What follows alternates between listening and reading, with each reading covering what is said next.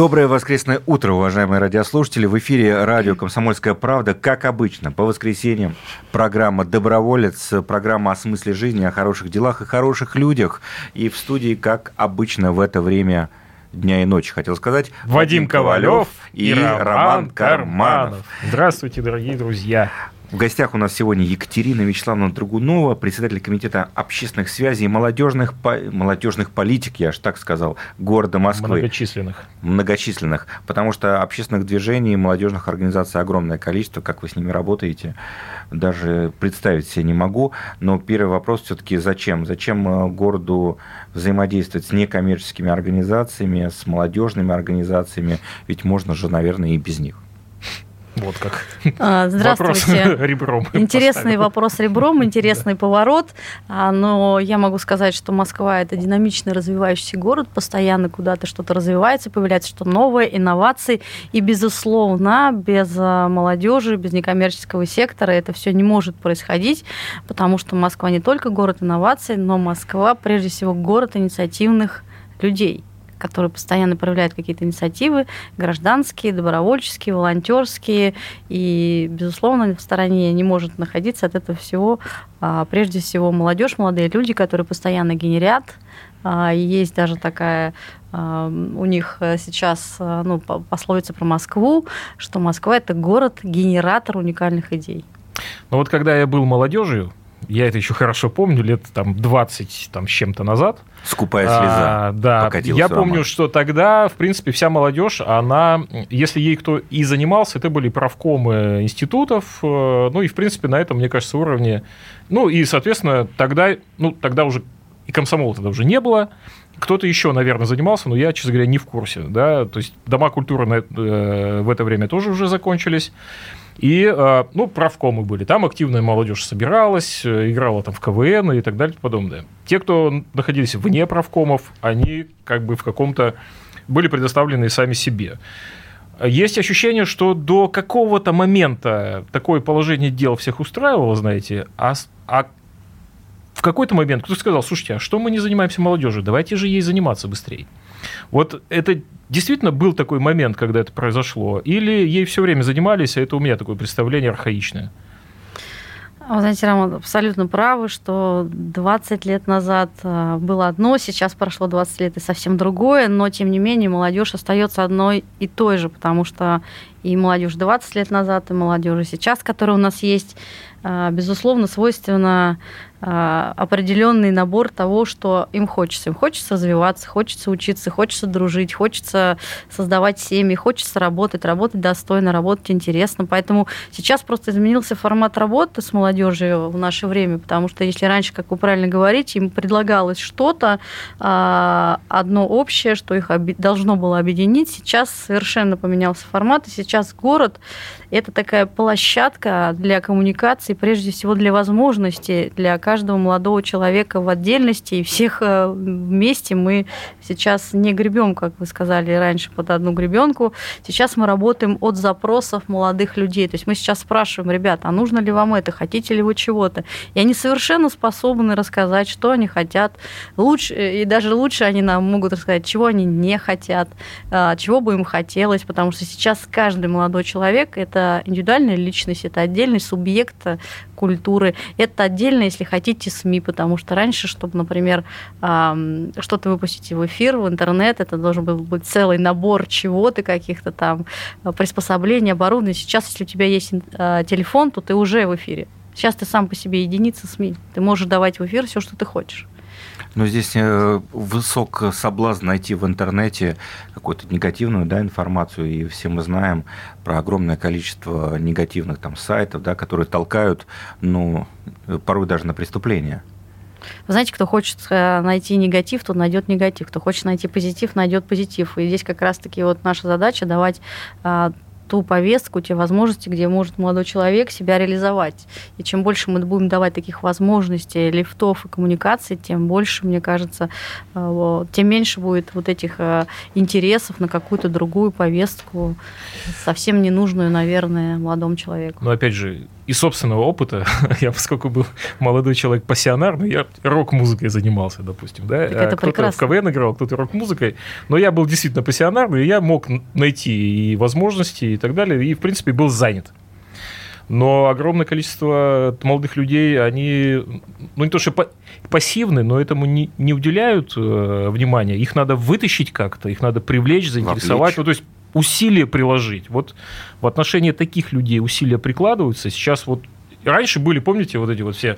взяли на буксир, значит, шефство, там, и, в общем, и вытащили человека, и он чем-то занялся. Вот сейчас такие понятия вообще есть, чтобы привлечь человека? Молодые люди сейчас крайне осторожно относятся к своей личности, к себе, и собрать всех с копом куда-то повезти на какой-то буксир, мне кажется, сейчас довольно-таки это сложно, потому что действительно сейчас молодые люди... Действительно, теория поколений существует. Немножко изменились понятия, и чтобы, конечно, заинтересовать, повести за собой, нужно создавать очень интересную повестку, потому что сейчас ребята идут, конечно, за интересную повестку, туда, где им интересно. Безусловно, сейчас большой очень вектор смещен в сторону самореализации, в сторону самообразования. Все молодые люди сейчас хотят быть образованными, иметь какие-то скиллы, и Москва уникальна. Скиллы – это навыки. Навыки, да. Да, скиллы – это навыки. И Москва действительно является уникальным городом в том плане, что и платно, и бесплатно предлагается очень много всего, где ты можешь себя найти, как провести вечер, в какой компании пообщаться, куда сходить, даже если у тебя на этот день не имеется каких-то финансовых средств. Москва действительно город возможностей, это правда. Но у вас же есть такой мощный и конкурент зловещий под названием игры. Ну, то есть виртуальная реальность, которая молодых людей, без сомнений, затягивает. То есть, получается, вам нужно не только их увлечь, ну, ладно бы они просто не были ничем заняты, да, но они еще и у них есть альтернатива, они могут, в принципе, же никуда не ходить, а находиться дома с планшетом или компьютером и так далее. Вот как удается их оттуда вытащить? И есть ли такая задача вообще? Вы знаете, я хочу сказать, что мы постоянно руководствуемся какой-то статистикой, и, безусловно, делаем постоянно какие-то замеры. И вот как раз в игры, о которых вы говорите, массово играют люди в основном 35-40+.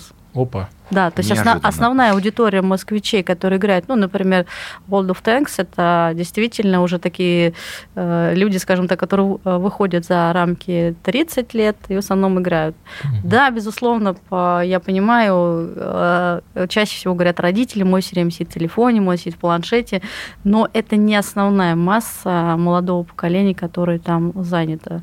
Сейчас в Москве очень сильно развивается киберспорт, да, сейчас у нас имеется своих 18 киберспортивных лиг.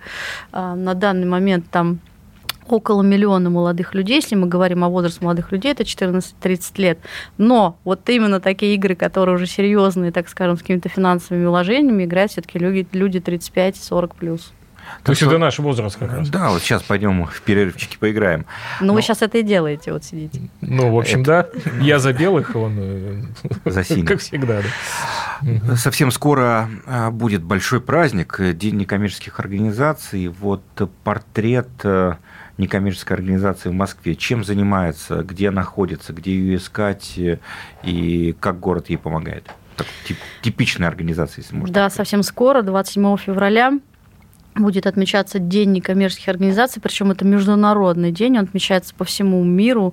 Конечно, не можем остаться в стороне и мы. И у нас будет целая неделя в Москве с 25 по 28 февраля.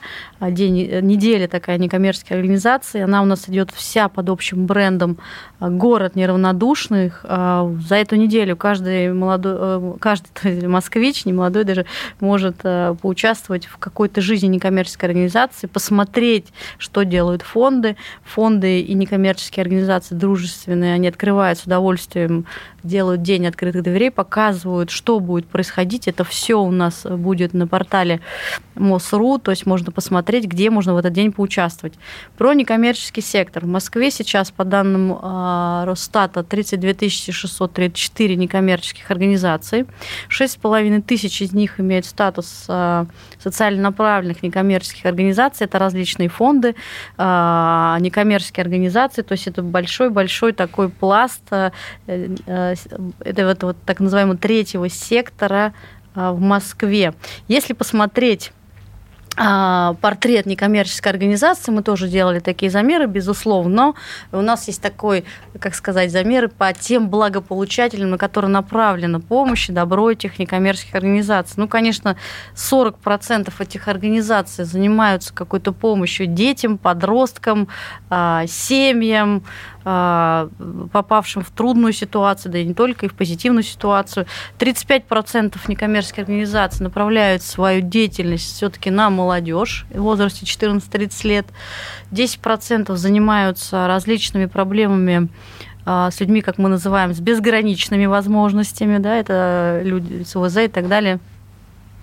Дорогие друзья, к сожалению, вынужден прервать Екатерину. Мы вернемся к вам буквально через несколько минут и продолжим эту тему. У нас в гостях сегодня председатель Комитета общественных связей и молодежной политики города Москвы Екатерина Драгунова. Не переключайтесь, в эфире программа «Доброволец» на радио «Комсомольская правда». Доброволец. Самые осведомленные эксперты. Самые глубокие инсайды. Самые точные прогнозы. Знаем все лучше всех. Ведущие. Неудержимый Мардан и прекрасная Надана Фридрихсон. Первая радиогостинная «Вечерний диван» на радио «Комсомольская правда». 2 часа горячего эфира ежедневно по будням в 6 вечера по Москве.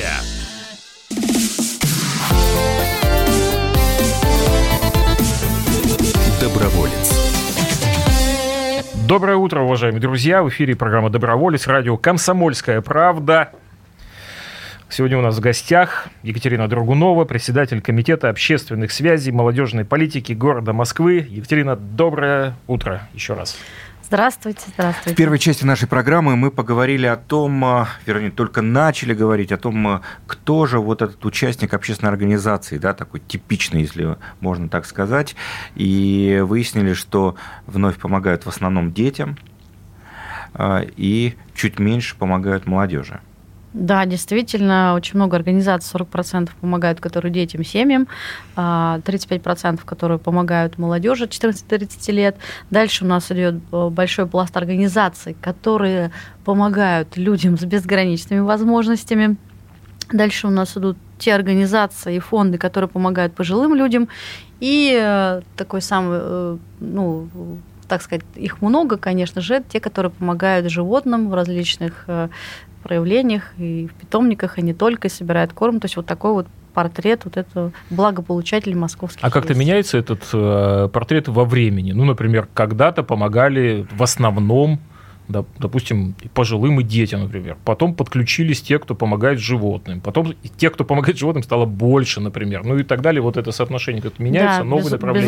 Безусловно, меняется, потому что действительно сейчас вы правы абсолютно. Очень, очень большой рост организаций, которые, конечно, занимаются животными. Сейчас в преддверии 75-летия Победы очень много организаций, которые ведут патриотические проекты, занимаются ветеранами, занимаются не просто так, а занимаются в реальных практических делах. Поэтому действительно вообще, в принципе, все это начиналось как помощь каким-то, ну, людям, которые попали в трудную ситуацию, либо людям, которые проблемы со здоровьем. Сейчас это очень много организаций, которые ведут абсолютно позитивную повестку и близко даже ничего не связано с тем, что было раньше. Я знаю, что в ходе вот этих празднований, этих недель, многие чиновники примут участие в работе некоммерческих организаций, да, смогут побыть волонтерами. Как вы думаете, чему чиновники могут научиться у волонтеров, у общественников? Знаете, на самом деле... Чиновники и общественники. Вот чиновники это, ничем не отличаются. У меня оба понятия, знаешь, они такие... К ним есть отношения у людей определенные. Но что чиновник, что общественник в глазах народа сейчас это такое... А какой термин используют? Активист? Еще хуже. Вот в этом, кстати, есть проблема, потому что, ну, что такое некоммерческая организация? Это люди собрались, вот как мы втроем, например, и решили кому-нибудь помочь. Да, мы решили, что мы будем помогать собачкам или там, бездомным, или еще кому-нибудь. Да? Организовались, дальше думаем, как помогать. Ну, решили как. Дальше нам, допустим, ну, к примеру, мы обнаружили, что вообще-то, чтобы помогать, нужны средства, например, да, надо что-то делать. И мы пошли, например, в мэрию города Москвы, в комитет общественных связей, например. Значит, а там есть система грантов, да. Да. Значит, и мы, изучив систему грантов, взяли и, допустим, подали грант и стали помогать организовать. Но в основе этого всего люди, которые собрались, да, и решили кому-то помогать. Как их... А вот проблема в том, что определение такого прям, ну, такого, которым есть прям лояльное, как бы его как-то я вот не могу найти пока. Там чиновники, общественники, НКОшники, понимаете, третий сектор. Не замыливая вопрос, собственно, чему может сотрудник органов государственной власти научиться, может быть, у представителей некоммерческих организаций? Знаете, поскольку я сама чиновник, мне очень сложно говорить об этом, что мы такие же люди, как и все, нам свойственны абсолютно такие же добрые посылы, внутренние, душевные, и здесь мне очень сложно вот делить, чему мы можем научиться, потому что я вот сама как чиновник, с одной стороны, с другой стороны, я человек, я сама помогаю регулярно фондам, у меня есть фонд, которым я помогаю на постоянной основе каждый месяц, потому что добро делать важно не один раз, а хоть по чуть-чуть, но постоянно. То есть это как бы зов моей души, и здесь сложно сказать, чему можно научиться. Мы все люди, нам свойственно все одинаково, и поэтому многие из моих коллег, я знаю, 100% помогают и животным, и детям, и участвуют в каких-то фондах, просто мы не всегда это афишируем, потому что считаем, что это не обязательно нужно, если ты делаешь добро, это идет от сердца. И не обязательно везде писать, что я помогаю тому-то или тому-то. Поэтому это просто такая неделя, которую мы назвали «Город неравнодушных» вместе с нашими фондами. Это неделя о том, что просто любой человек может сделать какое-то доброе дело, идя по дороге на работу или с работы, или у себя на рабочем месте, просто проходя мимо. Даже просто улыбнуться в эту неделю прохожему – это тоже доброе дело, как мы считаем. Я в эту неделю улыбнусь, пожалуй, Вадиму. Что бывает крайне редко, а он, соответственно, мне. Что бывает еще реже. Почти никогда. Екатерина, вот среди всего прочего вы подняли интересный вопрос, о котором мы постоянно дискутируем и в ходе наших программ, и между собой. Насколько корректно и правильно рассказывать о тех добрых делах, которые вы делаете? Ну, я имею в виду вообще, вот люди, они, допустим, кто-то и подписался, и стал ежемесячно перечислять какую-то сумму благотворительному фонду, кто-то кому-то помог, там, коляску купил, кто-то просто собак пристроил куда-то. Вот пойти и выложить это в виде поста в социальные сети. Насколько это корректно вообще? Вы знаете, навряд ли я буду тем мерилом, который будет определять, корректно или нет. Здесь, мне кажется, надо разделить все-таки на две части. Это личное и, как говорится, служебное. Вот в личном плане, мне кажется, что сам должен человек определять, считает ли он нужным это выкладывать и рассказывать о своих добрых делах и порывах. А другой момент – это как действует Комитет общественных связей, молодежной политики. И в этом плане у нас есть целая рубрика в наших сетях, которая называется «История успеха», где, конечно, мы рассказываем о тех успешных историях, когда кому-то помогли, кому-то что-то сделали, кто-то вместе собрался, сделал что-то доброе, безусловно. И, конечно, мы рассказываем о тех успешных реализациях грантов мэра Москвы, которые выделяются некоммерческим организациям. Таких историй много. Безусловно, фонды постоянно хотят, чтобы о них рассказывались. В этом же плане поддержка идет не только с нашей стороны, но и от правительства Москвы. Социальная реклама, которая висит в городе, ее можно увидеть. У нас в городе очень много социальной рекламы, которая рассказывает о различных добрых делах, фондах и о том, где ты можешь помочь. Поэтому это тоже такая большая история именно про то, что надо рассказывать как можно больше, как просто сделать доброе дело. И вы совершенно правы, можем сейчас втроем объединиться и создать какое-то новое, может быть, доброе дело. Так люди объединяются. Очень много сейчас, например, клуб молодых мам. Вот они объединяются на общем интересе, что они молодые мамы. И самая эта действенная группа, которая может быть социальная, это именно мамочки. Влиятельная. Влиятельная группа, потому что в чат класса, мне кажется, подписан любой родитель, там можно все что угодно друг другу рассказывать. Вот эта тема очень интересна, потому что множество сейчас проектных таких групп, да, инициатив, они даже не регистрируют себя никаким образом. Вот такие инициативы государство замечает, куда вот ребятам приходить, если они не хотят регистрировать организацию? Безусловно, да, таких на самом деле большинство. Это мы только говорим по данным Росстата, у нас 6,5 тысяч социально ориентированных некоммерческих организаций, гораздо больше в городе. Совершенно не обязательно для этого регистрироваться, чтобы получать какие-то сервисы и услуги. У нас в городе есть уникальная система, она такая практически единственная у нас в стране. Это сеть коворкинг-центров как раз для неравнодушных горожан. Их у нас 11 штук в каждом округе Москвы, общей площадью почти 6 тысяч квадратных метров. Это огромные центры, где каждый человек, который имеет какую-то инициативу или группа людей, которые что-то хотят сделать, они могут совершенно спокойно на бесплатной основе забронировать себе зал под свое мероприятие, под бесплатно. Бесплатно, под свое какое-то собрание. Там есть различные залы для тех людей, которые с безграничными возможностями. У нас оборудованные сцены как раз всеми этими необходимыми пандусами и так далее. У нас там есть набор различных антикафе, где просто можно подключить компьютер к Wi-Fi, посидеть, подумать, поразмышлять, где-то собраться. Все это абсолютно бесплатно действует на портале «Душевная Москва». Там можно заблокировать себе любое помещение. Также мы проводим раз в 3 месяца, сейчас проводим даже чаще раз в 2 месяца по воскресеньям дни открытых дверей в коворкинг-центрах, где некоммерческие организации представляют все самих себя, ищут новых партнеров. Это тоже очень замечательная такая площадка для коммуникаций. Вторая тема. В городе у нас действует 19 домов добрых дел. Это уже те, которые, допустим, во что-то объединились, кому уже недостаточно просто втроем собираться. Они уже хотят объединиться в какую-то, например, организацию, или уже объединены. На безвозмездной основе город предоставляет помещение для постоянного размещения уже таких небольших, как сказать, комьюнити-организаций.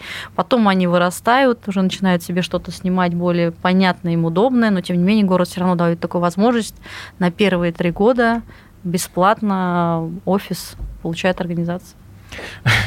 Я вдруг подумал, что вообще-то родители должны, наверное, понимать, что когда ребенок заблокировал коворкинг и идет волонтерить, это все на самом деле очень хорошо.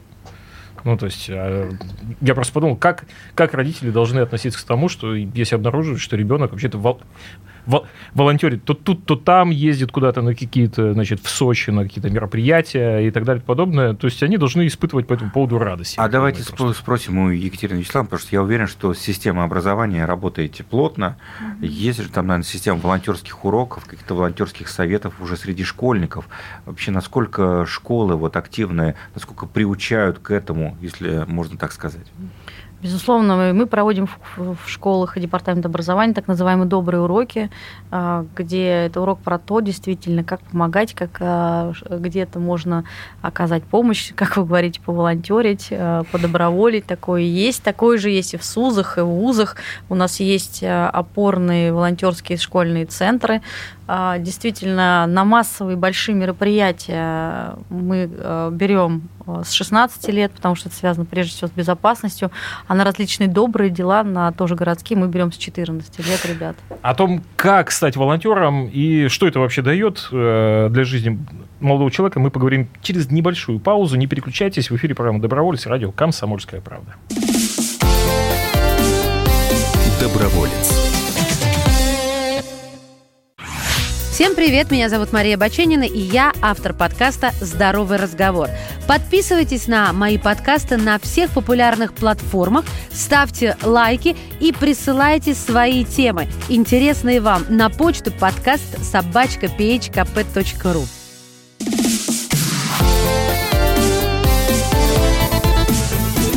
Доброволец. Воскресный эфир радио «Комсомольская правда» продолжает программа «Доброволец», программа о хороших делах и хороших людях. А сегодня у нас хорошие люди в студии присутствуют. Во-первых, это Роман Карманов. Здравствуйте. Меня зовут Вадим Ковалев. У нас сегодня в гостях Екатерина Драгунова, председатель Комитета общественных связей и молодежной политики города Москвы. Мы в предыдущей части затронули тему воспитания детей, нашего будущего. И вот сейчас, кстати, смотрю, все больше и больше родителей задумывается о волонтерском опыте своих чад благодаря тому, что теперь это баллы к ЕГЭ дополнительные. Вот эту волонтерскую книжку, да, которая подтверждает волонтерский опыт, ее можно же получить и в вашем учреждении, да, Мосволонтер. Да, действительно, мы ведем волонтерские книжки активности, где можно принять участие. Действительно, есть вузы, но они, конечно, не 100% все, потому что где-то есть определенные творческие конкурсы или какие-то еще, где действительно волонтерская книжка имеет значение при поступлении в вуз. Это действительно так, со школьной скамьи действительно ребята участвуют в жизни города. Какой сайт открыть, чтобы найти Мосволонтер? Так он называется, Мосволонтер. Сайт называется также mosvolonter.ru. Да, во всех социальных сетях есть странички Мосволонтера, поэтому, дорогие друзья, уважаемые родители, туда можно зайти и присмотреть какое-то интересное действие и направить, может быть, своего ребенка по пути добра. Ну, я хотел спросить, а не стоит ли родителям рекомендовать своему ребенку направиться по пути добра? В конечном итоге, ну, мы взрослые люди, я знаю прекрасно, что папа троих детей большое количество нынешних молодых политических деятелей, они выросли из вот этих вот штанишек волонтеров или, допустим, общественников молодежных, которые там по-разному назывались, но тем не менее сейчас я их вижу, они успешные, то есть они там приобретают навыки и общения, и организаторские, и так далее, и тому подобное. Может быть, родителям просто так: сын, тебе надо, иди. Так можешь поступать лучше? Вы знаете, мне кажется, очень сложно родителям что-то приказать или порекомендовать. Здесь тоже опять каждая семья определяет сама для себя, как они будут воспитывать ребенка, в каком ключе. Но вот, допустим, если брать моих детей, то они этим занимаются, и мне кажется, что это правильно, потому что действительно абсолютно правы, что такое волонтерский корпус какого-то события или какого-то большого дела. Прежде всего, как это начинается? Чтобы стать волонтерским корпусом, допустим, события в Москве проходит, их много, ну, например, День города или, там, допустим, какой-то фестиваль света, например, или чего-то. Прежде всего, волонтеров обучают стать командой. То есть день идет просто командообразование, где их учат коммуницировать друг с другом, потому что у нас волонтерские корпуса мы не делим по возрасту, у нас в одном волонтерском корпусе может быть и 14-летний, и студент, и взрослый человек, и, конечно, наши серебряные волонтеры, это тоже новое движение, которое очень активно развивается в Москве. В Москве уже больше 1000 активных серебряных волонтеров, которые наряду с 14-летними в одном волонтерском корпусе участвуют. Такое взаимодействие, как говорится, и опытных людей, совсем молодых, дают свою коммуникацию. Безусловно, у нас есть следующее, чему обучают волонтеры, безусловно, это безопасность, это такие навыки, которые нужны везде в жизни, да. И третье, чему очень тоже обучает волонтеров, что пригодится всем абсолютно. Это вот такому антистрессу, реакцию на любую реплику. Это так называемые волонтеры настроения. У нас есть целое отдельное подразделение, которые в любой ситуации могут создать хорошее настроение. На любом массовом празднике, в больнице. Нас туда не возьмут с Романом Кармановым, мы так переглядываемся.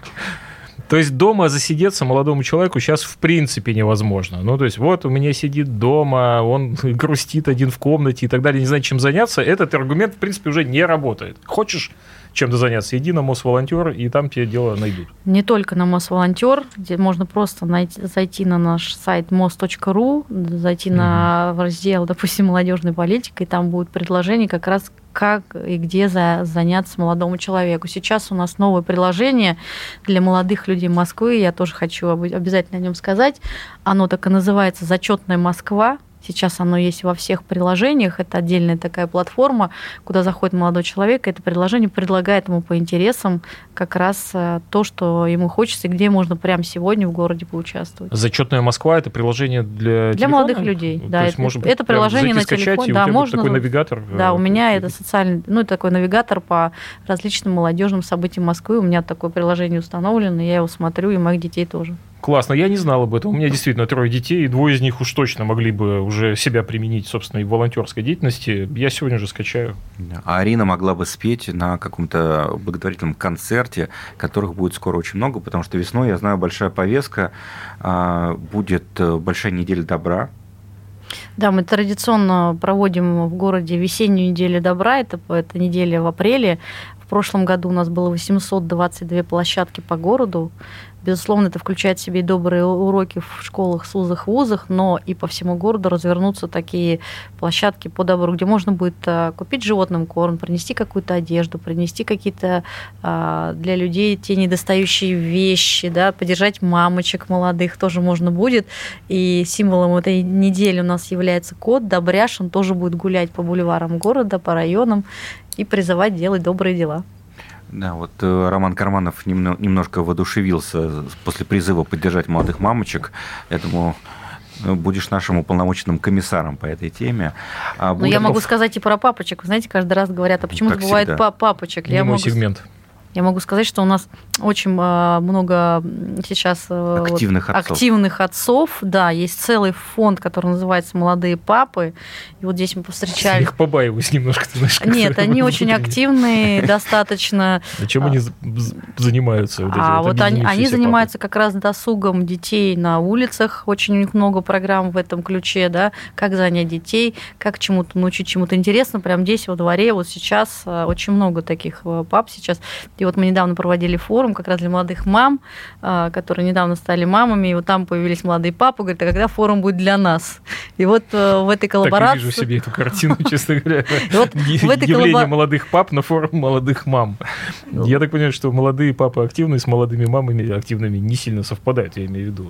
Обычно же как бывает? Мама активная, папа, соответственно, нет, обычно бывает, если мама где-то на форуме, то папа сидит с детьми, наоборот. Если папа сидит... Вот. То есть, если мама сидит, то папа где-то на форуме. Но мы решили их объединить, и они придумали интересную коллаборацию, хоть мы хотим ее исполнить как раз на День любви, семьи и верности, 8 июля у нас будет такой совместный форум папы, мам форум и детей. Ну, если предложат, будет и такая, конечно, такой будет стрим на этом форуме, пока не предложили, Вадим. Но это получается, что все пределы, понимаешь, то есть может волонтерить и бабушка, и дедушка, и папа, и мама, и дети. И все на одной площадке. И, в общем-то, площадке. Все пределы, и причем все в разных местах, а могут одновременно где-то. Да, потому что было бы желание, и любой человек может себя найти абсолютно, если бабушка хочет контролировать жизнь в своем дворе, она может быть волонтером в сфере безопасности, может дружинником быть, кем угодно. Вот можно было бы пару слов про серебряное волонтерство? Да, вот. Да, серебряные волонтеры сейчас спрашивают, чем они занимаются. Вы знаете, на самом деле, они... изумительные волонтеры настроения, потому что очень многие из них умеют играть на каких-то инструментах и знают очень много пословиц, поговорок. И следующее большое направление, где мы просто без них не справляемся, я могу 100% сказать, это международные делегации, потому что очень много серебряных волонтеров знают иностранные языки настолько хорошо, то есть это старая такая советская школа подготовки, когда, допустим, какая-то бабушка серебряного возраста знает 3 языка, знает профессионально, тем более сейчас в свете того, что будет большой празднование в Москве 75-летия Победы. К нам приедет много международных делегаций. Мы отдельно набираем волонтерский корпус со знанием иностранных языков, потому что сейчас уже в Москву пришли запросы от 67 иностранных делегаций на то, чтобы приехать в город. И мы сейчас под эти вот иностранные делегации языки уже формируем волонтерский корпус. И большинство из них состоит из серебряных волонтеров.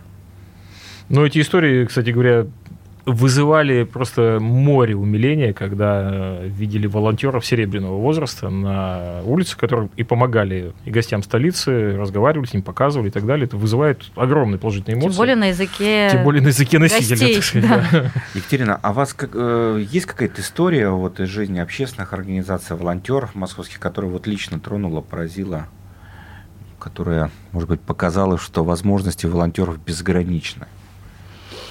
Знаете, мне сложно вспомнить какую-то одну историю, потому что, поскольку я постоянно этим занимаюсь, ежедневно и постоянно, все истории для меня уникальны, все истории для меня вызывают какое-то умиление, слезы, иногда даже мурашки, как вот из простого можно сделать что-то такое большое, поэтому мне сложно что-то выделить, тем более есть слушатели, которые будут слушать, и обидятся, что я расскажу про кого-то, а про кого-то не расскажу.